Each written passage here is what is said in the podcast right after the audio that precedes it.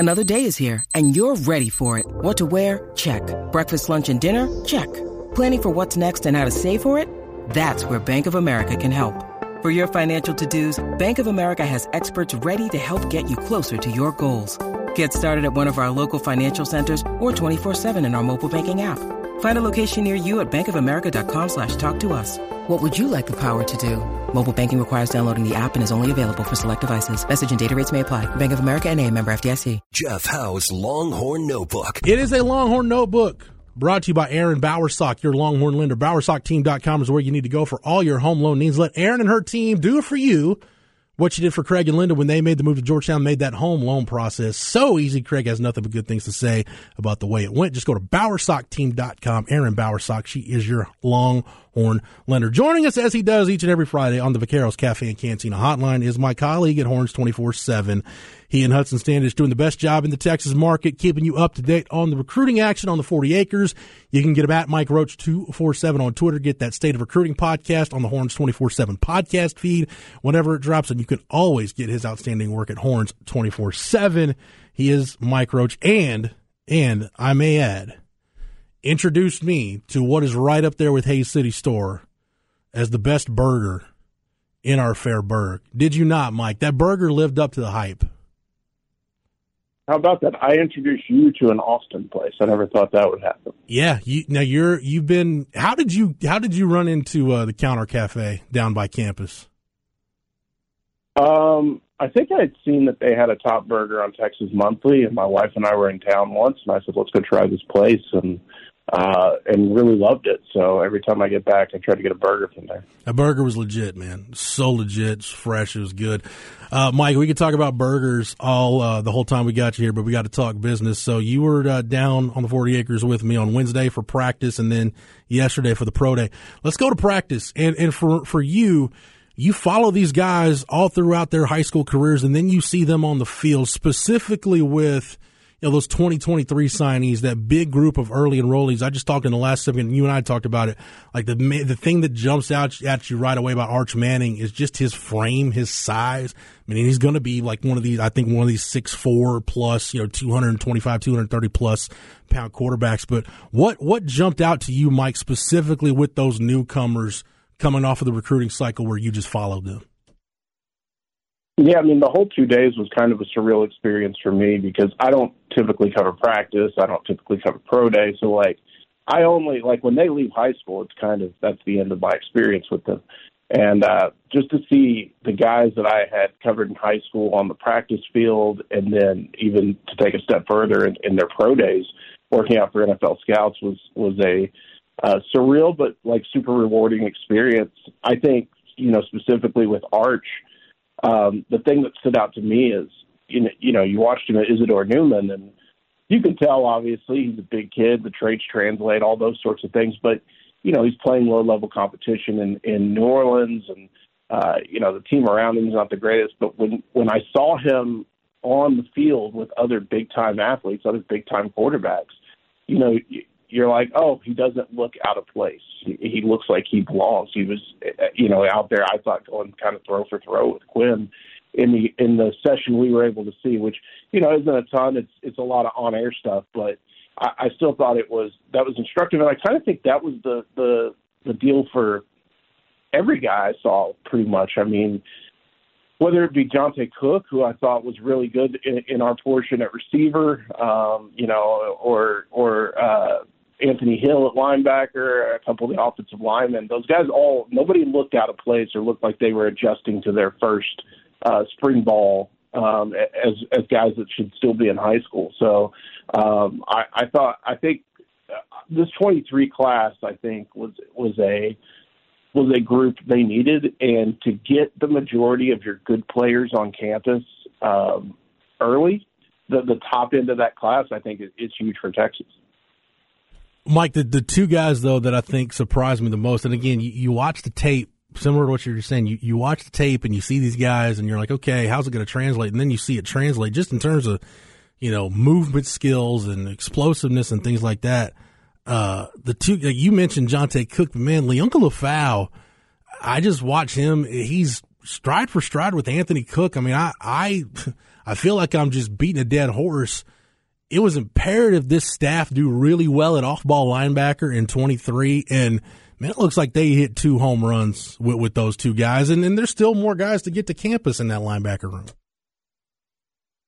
Yeah, and I, I feel like um, I feel like I, I beat this horse all year, and so to me, it's um, it's not a huge surprise because the guys we were talking to during the recruiting process who were on campus felt that Leon, Leon-Leon Galifau was as high on their board as anybody. You know, they they really went all out to get that kid, and it wasn't a case of, hey, we need to, you know, he's a backup plan or anything like that. He was a massive priority for them, and, and, and they thought that he was a player that was really just, you know, because he was in Hawaii and away from kind of the national eyes that, that maybe he didn't get the national respect he deserved. And so, um, you know, I, I think that he's kind of fitting in exactly the way the staff thought he would fit in when they recruited him. Um, and, and, you know, he's that's a kid that comes from a culture there at Kahuku High School where, you know, that's one of the big high school programs, and, and they know how to work. I, I think that's kind of what sticks out to me, too, is a lot of these guys that early enrolled, they come from these big traditional successful programs. They understand the work that goes in when you talk about DeSoto or Kahuku or South Oak Cliff, um, Denton Ryan, places like that. Those guys didn't have any problems adjusting because to to some extent they had worked on that level in high school. And so um, with Lafau specifically, I, I think that's what the staff thought they were going to get, and I think they're probably, you know, pretty thrilled that they are getting it.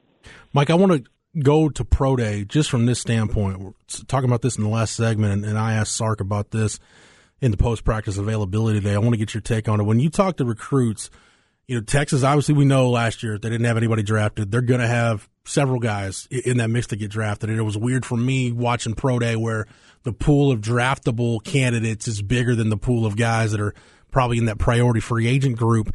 How big of a deal is it to recruits that not just that they see Texas win games, but that they see Texas start to put guys in the N F L?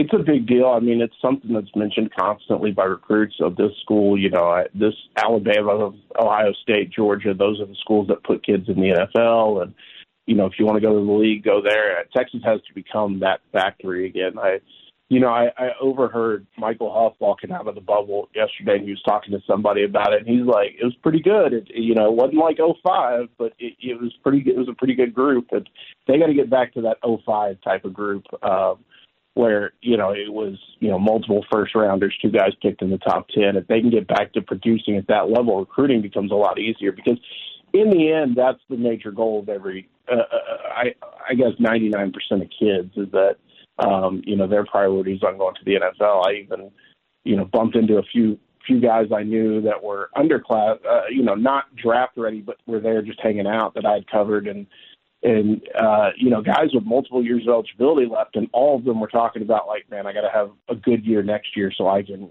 this is me, you know, and, and every, they'll three and out. It's not an easy thing to do, uh, but it, it's, it's a huge part of the recruiting piece for sure. Mike, I want to end with this. Uh, obviously, with Sark's comments earlier in the week, a lot of people had fun with that, uh, running with the Quinn and Arch stuff and a, and a quarterback competition. But in all seriousness, when you just look at the way that room flows in terms of attrition, guys coming in, guys coming out in the portal era, they've already got Trey Owens, their guy for twenty twenty-four.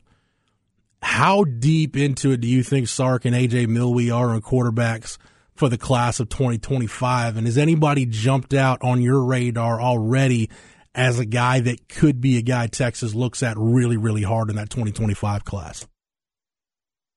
I think there's a couple of different things in play. I think they are for sure deep into it because that's the great part about getting your work done early in this class and in the classes beforehand, is you can turn at a position like quarterback where you're only recruiting a, a smaller number of players. You can really turn your attention to evaluation and, and figuring out what everybody wants. I think the factors in play are the biggest one to me is Julian Lewis, the, the twenty twenty-six all everything quarterback.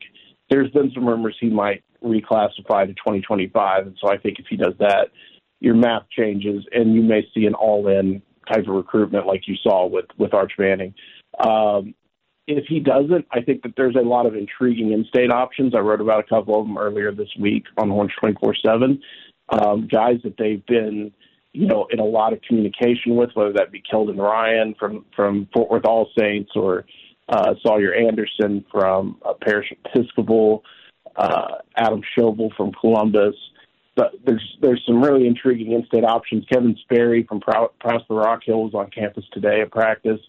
Um, and then, uh, obviously, this, this group isn't afraid to go out of state to recruit their guys. In fact, the majority of their of their quarterback takes from high school have been from, from out of state. So, um, you know, I, I think we'll see kind of what pops up out west. And, um, you know, for quarterbacks, it's still that this is a big year for those twenty-five guys because there's guys that probably – you know, popped up a little bit early, um, but they don't have a great read on them, and they'll kind of see what they look like this spring, this summer, and, and especially this fall. So I think you saw with um, with Trey Owens a slower uh, a slower approach to to recruiting that cycle after getting Arch Manning. You didn't have your guy lined up for for two years, but uh, and, and I think that it's probably possible we'll see that again.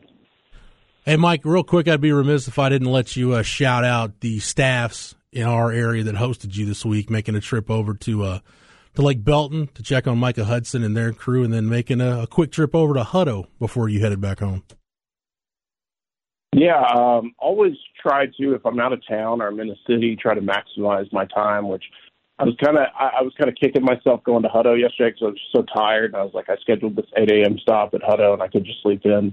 Um But wanted to get over there. Coach Compton at Hutto has been awesome about promoting his kids, and I, I'm all for staffs, rewarding staffs that, that get out there and try to get their kids seen. Um, we want to be able to see as many as possible. Coach Cope at Lake Belton, incredible.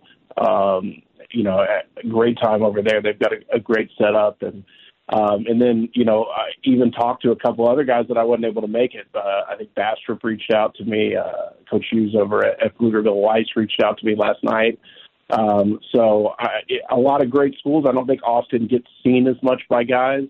Um, so would love to get some more coverage there. And, of course, that, you know, that allows me more opportunity for Counter Cafe burgers. It's on me next time. Uh, you can get them on Twitter at Mike Roach two four seven.